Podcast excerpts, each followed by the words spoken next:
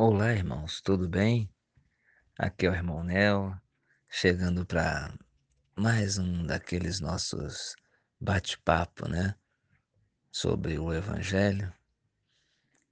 E hoje, aqui, eu quero eh, iniciar dizendo que o nosso assunto ele está, ele vai estar, né, baseado em textos muito conhecidos. Portanto, a mensagem pode não parecer assim muito relevante, mas não é bem assim, pois na maioria das vezes, né, as coisas são simples e relevantes apenas por causa do nosso posicionamento e entendimento preconcebidos dos fatos. Muito daquilo que para nós é irrisório ou insignificante, assim o é devido não termos o comprometimento com o que de fato é fato, com aquilo que realmente está oculto e acontecendo. Vou explicar isso de forma melhor.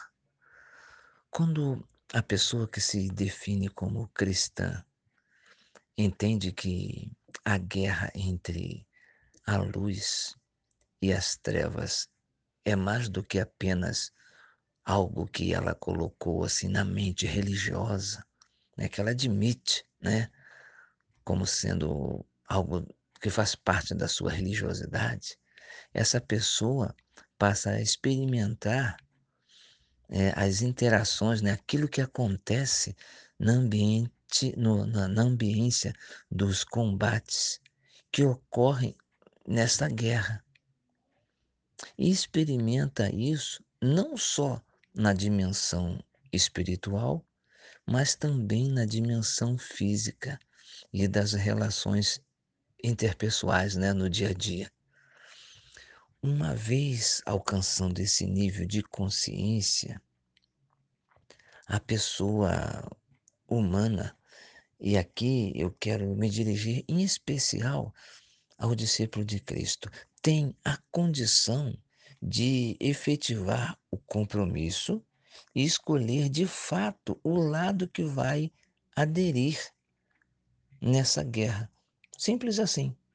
A pessoa então vai ter condição de dizer: não, eu pertenço, eu me posiciono deste lado. Eu disse que o assunto de hoje pode ser recebido por vocês como um tema já de há muito conhecido pelos crentes, mas se houver uma mudança de posicionamento, a realidade do que veremos hoje aqui pode mudar o rumo da sua existência nesse mundo. Jesus Cristo, quando ele estava prestes a, cum, a cumprir, né, a concluir seu trabalho entre seus discípulos, ele fez a oração que está registrada lá em João capítulo 17, e ele disse em determinado momento o seguinte: oração né, que o Senhor Jesus Cristo fez ao Pai, ao Criador. Ele disse assim, em determinado momento do capítulo 17 do Evangelho segundo João: Da mesma forma como tu me enviastes ao mundo, eu também envio os meus discípulos. Eu também envio estes. Para entendermos a importância fundamental do assunto desse podcast de hoje, precisamos chegar à conclusão de que Jesus Cristo ele tinha muita clareza e compromisso e também convicção de que mundo né? O de qual mundo era a sua missão e qual era essa sua missão. Em Lucas 12:49, ele disse coisas desse tipo: Eu vim trazer fogo à terra e já está colocado. E na sequência desse texto, no capítulo 12 do Evangelho segundo Lucas, ele continua dizendo que em uma casa, ou seja, no ambiente de uma família, estariam cinco pessoas divididas. 3 contra 2 e 2 contra 3.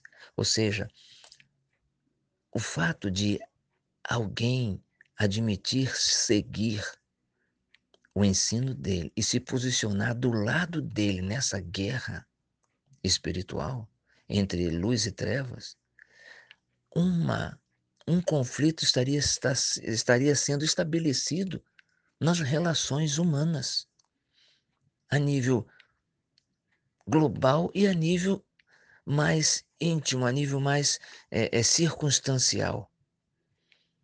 Precisamos entender que a missão que Jesus Cristo cumpriu até chegar na cruz romana e ser morto, ele confiou nas mãos de apóstolos e de centenas de milhares que, durante os 400 anos iniciais da igreja na terra, eram mortos como ratos. Isso mesmo, né? mortos como ratos, aniquilados, eliminados pelas mãos dos inimigos do reino da luz. Se não tivermos a consciência de que somos eternos, e aqui está um outro ponto importante. Né? Porque o Senhor mesmo é, nos, nos ensinou que miserável aquele que espera da relação com Deus algo apenas para o momento da sua existência e não tiver o entendimento prolongado para, para momentos, né, para tempos eternos. Se não tivermos então a consciência de que somos eternos e que pertencemos ao reino da luz, seremos facilmente né, é, cooptados, ou seja, seremos levados, a nossa mente vai ser é, é modificada por esse cristianismo politicamente correto, inaugurado em Roma por Constantino no século IV ou seja, durante esses primeiros 400 anos, onde o cristianismo deixou, deixou de ser convicção para ser uma convenção, deixou de ser uma intuição para ser uma instituição. Jesus Cristo, nessa guerra entre luz e trevas, deixa muito claro que ele já escolheu o seu lado entre coisas da terra e coisas do céu, ele, Jesus, não escolheu o politicamente correto.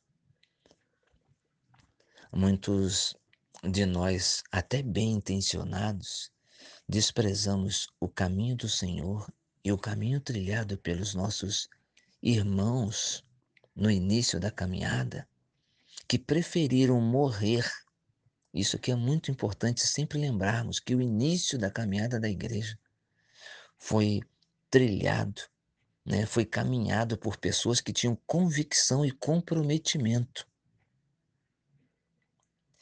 E esses irmãos, eles preferiram morrer abraçados aos seus filhinhos, devorados pelos leões nas arenas romanas, e aderimos e seguimos apaixonados pelo cristianismo iniciado naquela reunião lá em Niceia, no ano 325, onde política e igreja iniciaram a união profana entre religião e Estado. Profetizados por João, né, tempos depois, porque essa é tempos antes, melhor dizendo, né, mais ou menos ali pelo ano é, 80, 90, lá na ilha de Pátimos, e revelação essa dada pelo próprio Senhor Jesus, que foi registrado lá no Apocalipse. Então nós, se não tivermos isso muito claro dentro de nós, que precisamos ter uma união baseada em convicção, nós vamos seguir da mesma forma como os irmãos que abandonaram a convicção. E quando o Império Romano foi e se envolveu e capturou a igreja lá no ano 325, né, na casa de Constantino, lá na cidade de Niceia, transformou então ali o curso, o caminho dos discípulos do Senhor, nós vamos seguir e continuar reproduzindo aquela mesma característica. Então, para finalmente nós entendermos que devemos ter clareza e conhecimento sobre essa trama do inferno em dominar a igreja de Cristo, desde sempre devemos ir para a cena onde Jesus Cristo está diante de Pilatos, momentos antes de ser morto. Porque o Senhor ele sempre nos deixou claro qual era o seu posicionamento e qual deveria e deverá ser até o fim o posicionamento da sua igreja diante do mundo. Isso tudo que eu estou falando ainda é a introdução sobre o assunto, porque nós só vamos poder entender o tema desse nosso podcast de hoje se nós entendermos a circunstância e o momento histórico em que nós estamos posicionados e como esse momento histórico foi construído através dos séculos. Então, agora eu gostaria que você prestasse atenção, certo? Nessa observação que eu vou fazer sobre o momento derradeiro quando o Senhor Jesus está diante de Pilatos, momentos antes dele ser morto. Né? Quem era Pilatos naquela reunião lá em Jerusalém? Pilatos ele era o governador da Judéia e naquela noite, quando os judeus pegam o Senhor e levam para ele, para ele condená-lo, Pilatos ali naquela hora, né, ele resolve fazer umas propostas para Jesus. E diga-se de passagem que Pilatos tinha como a sua esposa uma das mulheres que ajudavam o Senhor Jesus, que tinha por nome de Cláudia né? E ela, quando soube que Pilatos ia receber Jesus, disse para ele: Olha, eu tive um sonho e não se meta com esse justo. Então Pilatos ele fez uma proposta para Jesus de uma forma assim muito é, é, comum, né? Como o sistema político se aproxima da igreja. Ele disse assim: Olha, você está em apuros. Em outras palavras, eu posso resolver seus problemas. Eu posso tirar todo esse ímpeto, né, toda essa intenção desse grupo religioso dos judeus que querem te matar, eu posso resolver isso. E depois ele até tentou, quando ele soube que Jesus era da Galileia, ele ainda joga, porque naquela mesma ocasião, né, Herodes Antipas estava ali também, né, em, em Jerusalém, e ele jogou Jesus então para Herodes, para Herodes então resolver aquele problema. Ou seja, Pilatos tentou de alguma forma fazer o politicamente correto, ou seja, bom, se eu conseguir trazer Jesus para o meu lado, né, eu não arrumo confusão lá com Roma, né, porque esses judeus estão me trazendo muito problema. Se eu consigo trazer ele para cá, eu apresento um grande líder que agora vai ficar submisso a Roma, né, e substituo Jesus pelos judeus, né, pelos religiosos judaicos, fico numa boa. Mas Jesus, quando viu essa, essa paquera, né, esse assédio do poder político chegando e confrontando a missão e a certeza e o compromisso que ele tinha com a missão dada por Deus, Jesus ele encarou essa, esse assédio, mostrando então o artigo da lei que rege o reino dele, o reino de Deus, que ele veio pregar e viver e mostrar que estava comprometido. Ele disse, e isso está registrado lá em João, capítulo 18, versículo 36, o seguinte: O meu reino, Pilatos, não é deste mundo. Porque se o meu reino fosse deste mundo, os meus servos pelejariam por mim. E o nosso assunto é, hoje é sobre a influência né, e largo domínio do mundo por parte dos demônios. Mas como é que então eu, eu vou fazer a ligação entre isso que foi dito até agora com essa afirmação de que o mundo ele está nessa atual geração infestado por demônios. Todavia, para entendermos isso, é preciso saber que essa manipulação demoníaca ocorre há séculos e que está presente nas situações e circunstâncias mais simples do nosso dia a dia. Então nós podemos, nós precisamos, melhor dizendo, ter a mesma convicção e comprometimento que o nosso Senhor, os nossos primeiros irmãos, os apóstolos tiveram com a missão, a mensagem trazida por Cristo. Talvez esse tema de hoje, que eu disse que pode não ser relevante ou atraente, tome agora um outro significado mais importante para você. Eu quero levar você agora para o texto que está lá em Mateus, né, no capítulo 12, nos versículos 38 a 45. Daqui a pouco vamos ler. Jesus Cristo ele relata o quadro deplorado das pessoas de sua época. Ele os considera como insensíveis às suas palavras. Isso nós vamos observar nos versículos 41 e 42 dessa sequência lá de Mateus 12, do 38 ao 45. Entretanto, é, a partir do versículo 43 até o 45, Parece que Jesus Cristo nos dá uma previsão de como também estaria a atmosfera espiritual nos últimos dias antes de sua vinda. Vamos ler então. Mateus 12, de 38 a 45. Diz assim: Então alguns dos escribas e dos fariseus responderam: Mestre, queremos ver um sinal da sua parte. E ele respondeu: uma geração má e adúltera pede um sinal, porém não lhe será dado outro sinal senão o do profeta Jonas. Porque, como esteve Jonas no ventre do grande peixe durante três dias e três noites, assim estará o filho do homem no coração da terra por, por três dias e três noites.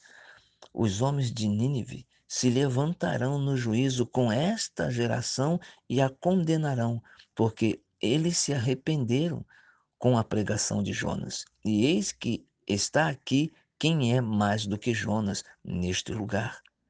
A rainha do sul se levantará no juízo com esta geração e a condenará, porque ela veio dos confins da terra para ouvir a sabedoria de Salomão. E eis que está aqui quem é mais do que Salomão neste lugar. Mas quando o espírito imundo sai do homem, anda por lugares áridos em busca de repouso e não encontra, então diz: Voltarei para minha casa de onde saí, e voltando a achar desocupada, varrida e ornamentada. Então vai e leva consigo outros sete espíritos piores que ele, e entram para habitar ali. E são os últimos anos, atos deste homem piores que os primeiros. Assim também acontecerá a esta geração malvada. Vamos ler aqui o versículo 43. Mas antes,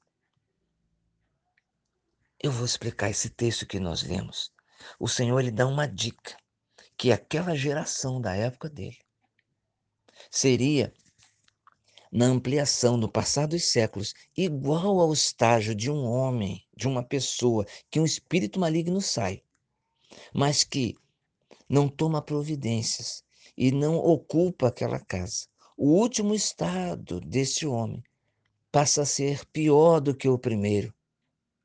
E ele diz: esta geração o último estágio, o estágio dela será pior do que o estágio agora. Ou seja, esse povo que está aqui diante de mim, por não dar crédito às minhas palavras, no tempo do fim, quando eu estiver para voltar, o último estágio da geração das pessoas no mundo será pior do que agora. O versículo 43 diz assim: mas quando o espírito imundo sai do homem, anda por lugares áridos em busca de repouso e não encontra. O que existe é uma ambiência ocupada por espíritos malignos, demoníacos, procurando lugar e oportunidade para habitação. Eu tenho aqui três afirmações para fazer a respeito da ocupação, dessa infestação demoníaca. Por isso eu comecei esse podcast afirmando a necessidade de comprometimento da igreja, daquele que é discípulo de Cristo verdadeiro, com a missão deixada por Cristo, para então poder produzir convicção. Porque nós temos que entender que a geração atual dos discípulos de Cristo não tem o mesmo comprometimento que os primeiros que foram capazes de perder a própria vida. Porque hoje nós temos um evangelho que só busca conquistas para este momento histórico em que está vivendo e perdeu o compromisso, porque perdeu o sentido da eternidade. Nós não parecemos que caminhamos na terra esperando a implantação do reino de Cristo mas sim a implantação do nosso próprio reino. Porque nós fomos seduzidos por Satanás através desse sistema mundial, onde direciona o nosso olhar para uma existência egoísta e momentânea no mundo.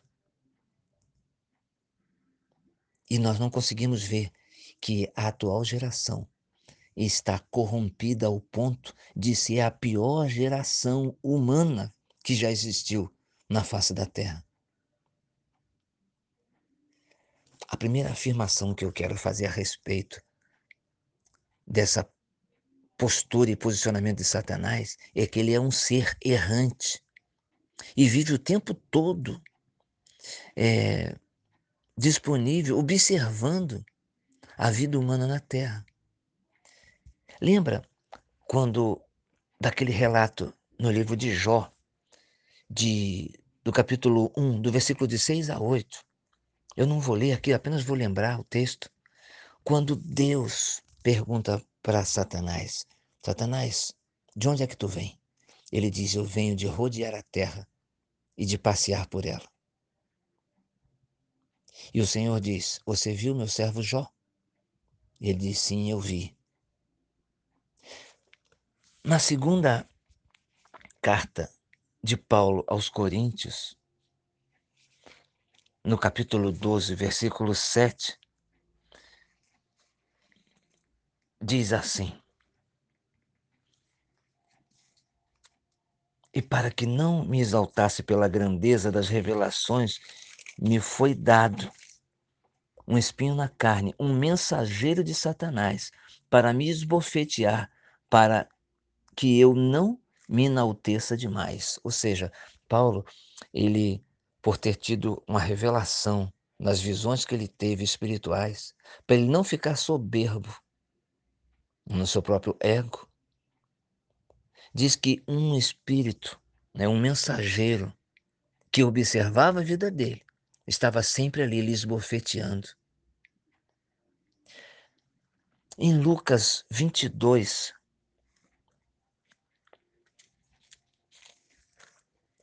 Nos versículos 31 e 32, estou aqui falando sobre o fato de os espíritos malignos eles estarem habitando as circunstâncias da existência humana, procurando oportunidades para então exercer o domínio. Lucas 22, de 31 a 32, o Evangelho, né, segundo Lucas,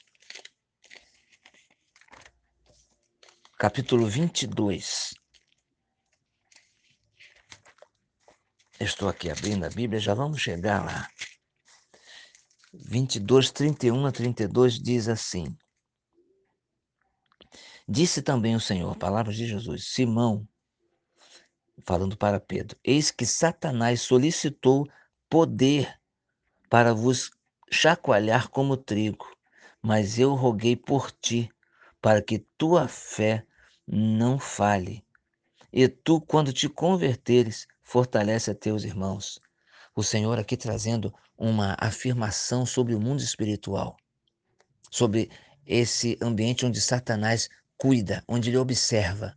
Ele diz assim: Pedro, Satanás vos pediu, não só a Pedro, mas pediu a todos, para poder chacoalhar vocês, né, investigar vocês.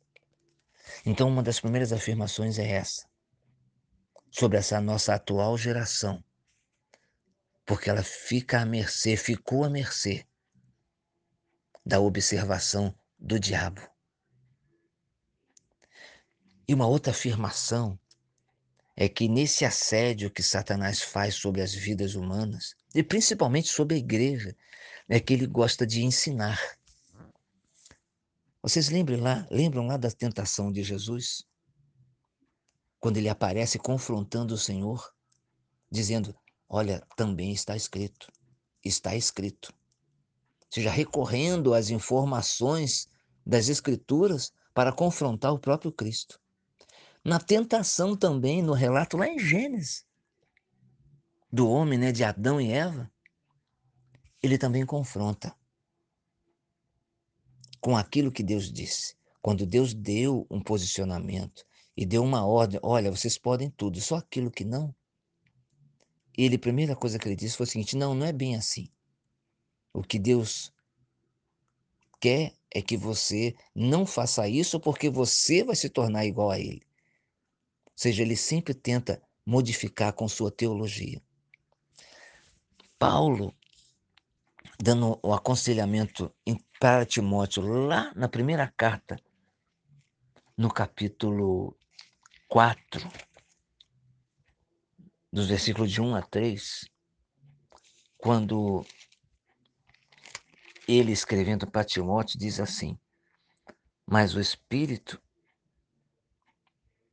diz claramente que nos últimos tempos alguns apostatarão da fé, escutando, veja bem, espíritos enganadores e doutrinas, isso é ensino, doutrinas de demônios, que com hipocrisia falarão mentiras, tendo cauterizado a própria consciência proibindo o casamento e ordenando a abstinência de alimentos que Deus criou, para que, com ações de graças, participem deles os fiéis e os que conheceram a verdade. Até aqui, né, de 1 a 3, ou seja, espíritos enganadores trazendo doutrinas. A terceira afirmação que eu quero trazer é que o diabo, além de habitar a atmosfera terrestre com seus anjos e potestades do mal, ele transita em torno da existência das vidas humanas que caminham na luz, com o objetivo de dificultá-las a caminhada no seu viver cotidiano. Além do que eu quero aqui afirmar que o sistema religioso, bem como a ideologia admitida pela sociedade humana neste mundo globalizado, estão dominados pelo poder e influência de demônios. É esse o ponto de observação. Primeiro temos que ter o compromisso total e radical. Porque o reino das trevas, ele é radical no seu posicionamento. E nós não podemos ter essa imprudência. Porque no texto de Efésios 12, Efésios 6, no versículo 12, nós vamos ler a, é nessa carta que Paulo escreve, ali indica qual é o local de atuação que inicialmente operam esses poderes malignos. Né? Quando nós lemos lá em Efésios, no versículo 12 do capítulo 6, olha o que nós encontramos. Porque não temos que lutar contra sangue e carne, mas contra principados, contra potestades, contra dominadores desse mundo tenebroso, contra as hostes espirituais da maldade nas regiões celestes, ou seja, na nossa atmosfera. Esse assédio, ele é sempre, em todo lugar e em todo momento. Sabe, é atribuída a, a William Shakespeare a seguinte frase: O inferno está vazio, Todos os demônios estão aqui. Entretanto, muito antes dessa possível fala de Shakespeare, né, o Senhor Jesus, na profecia que deu a João lá na ilha de Patmos, isso está registrado em Apocalipse 12, 12, ele diz o seguinte: Ai dos moradores da terra, porque o diabo e seus anjos desceram até eles. E por fim, ainda que no contexto dessa terceira afirmação sobre a presença maciça do inferno, o Senhor insiste no Apocalipse clamando para seu povo, né, para que seu povo tome uma direção e uma postura severa e radical, abandonando né, o também endemoniado sistema religioso. Isso está lá em Apocalipse 18, de 1 a 5. Sabe, é muito sutil. Quando nós falamos de sistema religioso, não é atacando com o objetivo de atacar exclusivamente esse sistema organizado. Não, porque tudo é uma coisa só. Porque a fidelidade ao ensino e a proposta trazida por Cristo para que ingressemos no seu reino de luz, ela é totalmente adversa a esse sistema global promovido pela mentalidade infernal. Porque isso começou, como eu disse aqui no início desse nosso podcast, começou lá, já com a proposta de Constantino, e antes mesmo com Pilatos com Jesus, porque ali poderia ter sido mudada, ali poderia ter sido destruído toda a caminhada do Senhor. A intenção foi sempre tirar Jesus do sacrifício sobrenatural, da morte e ressurreição. Porque nós temos que ter esta coragem de estar comprometidos, mesmo se tivermos a morte à nossa frente. Então, quando eu falo de sistema, eu não falo de simplesmente a religião organizada institucionalmente. Eu falo de um sistema maligno que foi implantado no mundo e se envolve quem está dentro do sistema religioso e como quem também está fora. Porque a política e a religião vão, no final de tudo isso, e profetizado pelo Senhor no Apocalipse. Relatado a João na visão pelo próprio Cristo, dada pelo próprio Cristo que religião e Estado, política e religião vão se tornar uma coisa só. Isso tudo é influenciado pelo reino das trevas. Então isso não é uma coisa isolada. Ah, o irmão Nel aqui não está combatendo igreja, instituição. Não, é o reino das trevas contra o reino da luz. E tudo, e tudo se divide em dois lados apenas: luz e trevas. Você está conseguindo entender? Então eu quero ler para você o que está aqui no Apocalipse 18. Já estamos terminando. Apocalipse 18, do 1 ao 5. Diz assim: Depois disso, vi outro anjo descer do céu com grande poder, e a terra foi iluminada com seu resplendor e clamou com voz potente, dizendo: Caiu, caiu a grande Babilônia e se tornou habitação de demônios. Aqui a Babilônia significa, tá? A igreja prostituída. Se tornou habitação de demônio e todo e de todo espírito imundo e albergue de toda ave imunda e detestável, que também significam seres potestades malignas, porque todas as nações, agora aqui já fala de organização social, global, política, mundial. Porque todas as nações têm bebido do vinho do furor da sua devassidão, ou seja, uma, uma comunhão entre religião e governos humanos. E os reis da terra fornicaram com ela, e os mercadores da terra se enriqueceram com o excesso de suas luxúrias. Ouvi outra voz do céu que dizia: Sai dela, meu povo, para que não sejas participante de seus pecados, nem recebais nada procedente de suas pragas. Porque seus pecados se amontoaram até o céu, e Deus se lembrou de suas maldades. O exemplo dessa contaminação demoníaca do sistema religioso é quando eu eu posso é, dar esse exemplo de uma forma muito simples. Quando eu me inclino sobre as águas de um rio e tiro de lá um pequeno copo com água para beber e vejo que aquela água está contaminada por seres nocivos à, à minha saúde, mesmo que eu me dirija a um outro ponto distante nesse mesmo rio, a água também estará contaminada e imprópria para eu beber.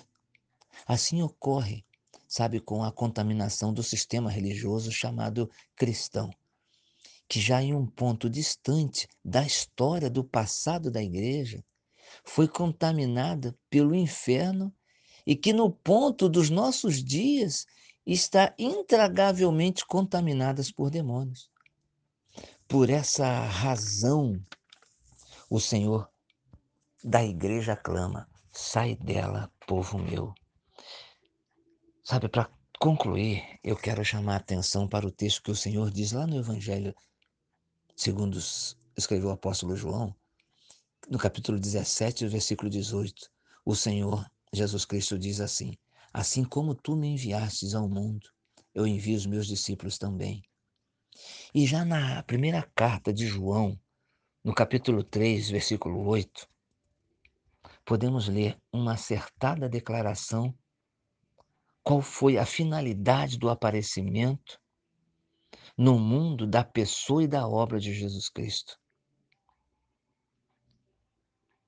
Em 1 João 3, 8, eu vou citar apenas o finalzinho, diz assim: que o Senhor, ele surgiu para destruir as obras do diabo.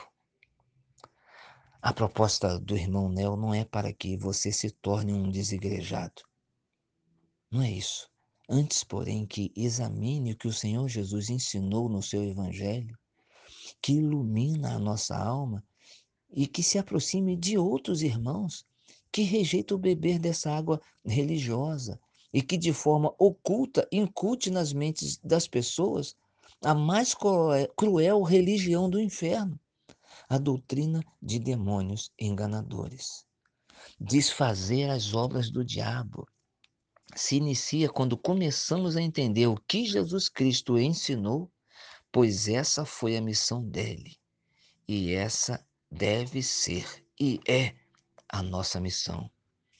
Um grande abraço. Até a próxima.